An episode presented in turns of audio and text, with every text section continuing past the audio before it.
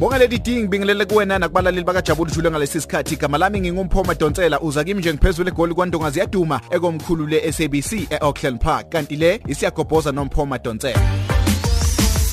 Lady D omunye wabacula sebemkantshubomvu lapha eMzansi uKendi Tsamandebele usesola uhulumeni kanye nabagqugquzeli bemcimbi. Ngezinye zezinkinga eziholela ekutheni abaculi balapha eMzansi babe nencindezi nokuholela ekutheni bazibulale. uKendi Tsamandebele usho kanje ekhuluma ngokukhethekile nesiyagobhoza nomphoma Donsela ehotela elisepolokwane. Ephawula ngokudlula emhlabeni komunye wabaculi unichume okuvele ukuthi usibulele nokuyisenzo esithutha abaculi abaningi kuhlanganisa noMoby Dixon osebenze nonechume ezingomeni eziningi kanye noBlack Coffee. Othe abaculi sekuyisikhathi sokuthi basekelane baphinde bahlale njalo ngokuhlolana. uKendi uthi nalabaculi bathi uma abanye abaculi benezinkinga kumele bakhulume nabo ukuze basizakale uthi basengezimithiyo ngoba uma usubafonela udinga usizo abakusizi ngalutho. Kunalokho nje bahleba ngawe kwabanye abaculi nakwabezindaba. eSouth Africa sine challenge enkulu kabi. Number 1 ilento yokuba mawi famous abantu ba-expect ukuthi babone imali kuwe ba-expect ukuthi wena uneyonke into. And ngoba nawe awufuna ukufana nokendi ukendi uba honest.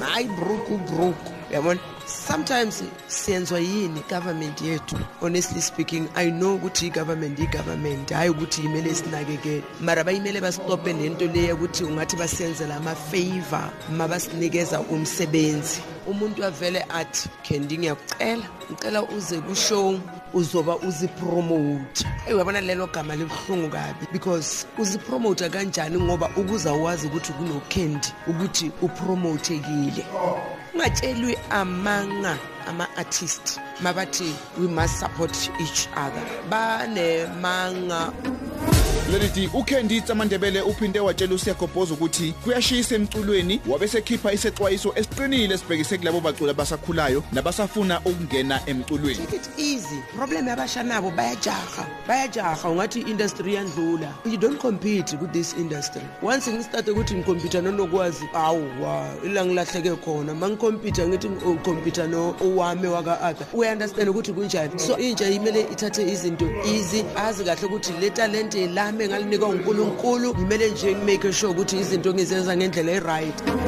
Lelidi iqembu lomculo kaMaskandi elizibiza ngokuthi abafana bakamgqumeni linezingoma ezimbili elimatasa ngazo elizenza nabaculi behip hop. Abafana bakamgqumeni batshela isiyagobhoza nomphoma Donsela ukuthi eyokuqala ingoma okumanje abamatasa ngayo bayenza no Big Zulu kanti esibili bayenza no Fifi Coop. Lelidi ngihlangane nabo kuleli sonto abafana bakamgqumeni bangitshela kabanzi ngezinhlelo zabo zomculo. Wasuka ukushisa madoda udle emnyama lo umfokamseleke ujezeli khulu siyiqembu abafana bakamgqumeni sifisa ukusho sibatshela abantu ukuthi kunezinto ezinhle sibaphathele zona. Okunye kuyoba mangaza abangakulindele kuthina ngoba kulezi insuku sibhizi nge-single track esiyenza no Big Zulu. Bayamazi umrapper uBig Zulu bese kuba uFifi Cooper. Kahle kahle isingeli ekaFifi Cooper. Izoreleaswa njengekudala sisebhizi ngayo estudio kakhulukazi nje. Ikhuluma ngokuthi bakithi nomuntu emakhaya wahamba uye eGoli noma eThekwini uyofuna umsebenzi. Noma usuphelile lo msebenzi lokuhlela usabuye ekhaya usakhumbula nezingane uyakhala kumama ekhaya uthi hayi buya baba ngiyakukhumbula nezingane ziyakukhumbula.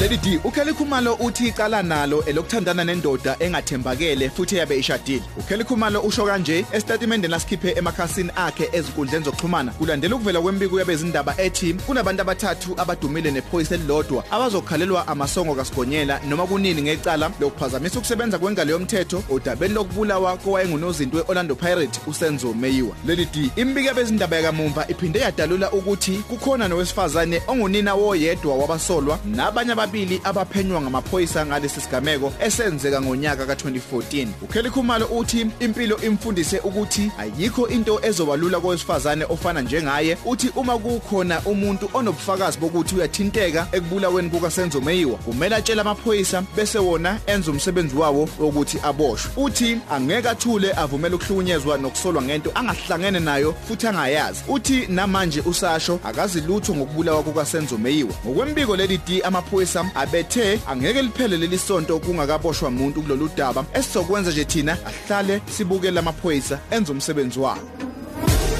Umqondisi wefilimu ethi A Star is Born uBradley Cooper ubonakala ethokozela impilo yakhe yangaphandle komshado. Ngomsombuluko ebusuku uBradley Cooper ubonakale nabangani bakhe bezithokozisa eSunset Tower Lounge. uBradley Cooper ufike kule ndawo ngokugamanxa kwehora lesishiyagalombili ebusuku wabonakala ephuma khona ezintathakusa ngehora lesibili. Lady Team uBradley Cooper wahlukana nonkosikazi wakhe abeseshade naye iminyaka emine kanti kumanje banesivumelwano sokukhulisa ngokubambisana umntwana wabo oneminyaka emibili ubudala. Kuke kwaba namahlebezo ukuthi uBradley Cooper uthandana noLady Gaga kodwa bobabili lamahlebezi bawachitha nokusho ukuthi ke uBradley Cooper usakhona emakethe lapha ya eHollywood.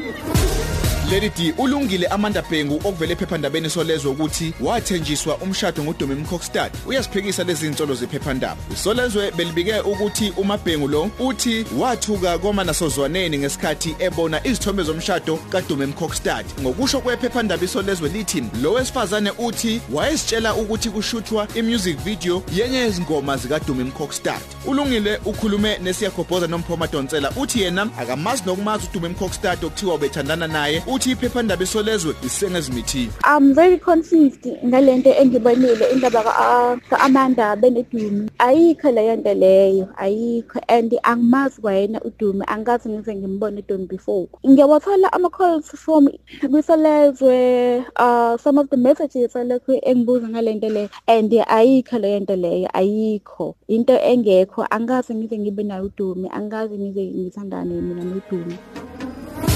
Lady D uBhebs Odumo akafika ngenkantolo yase Pinetown ngolwesibili la bekulindeleke abuyele khona noMampintshi ngoba bobabili bavulela namacala okuhlukumezana. Kufike kuphela uMampintshi. Inkantolo itshele ukuthi uBhebs Odumo ukhale ngokuthi ubexinwa isisu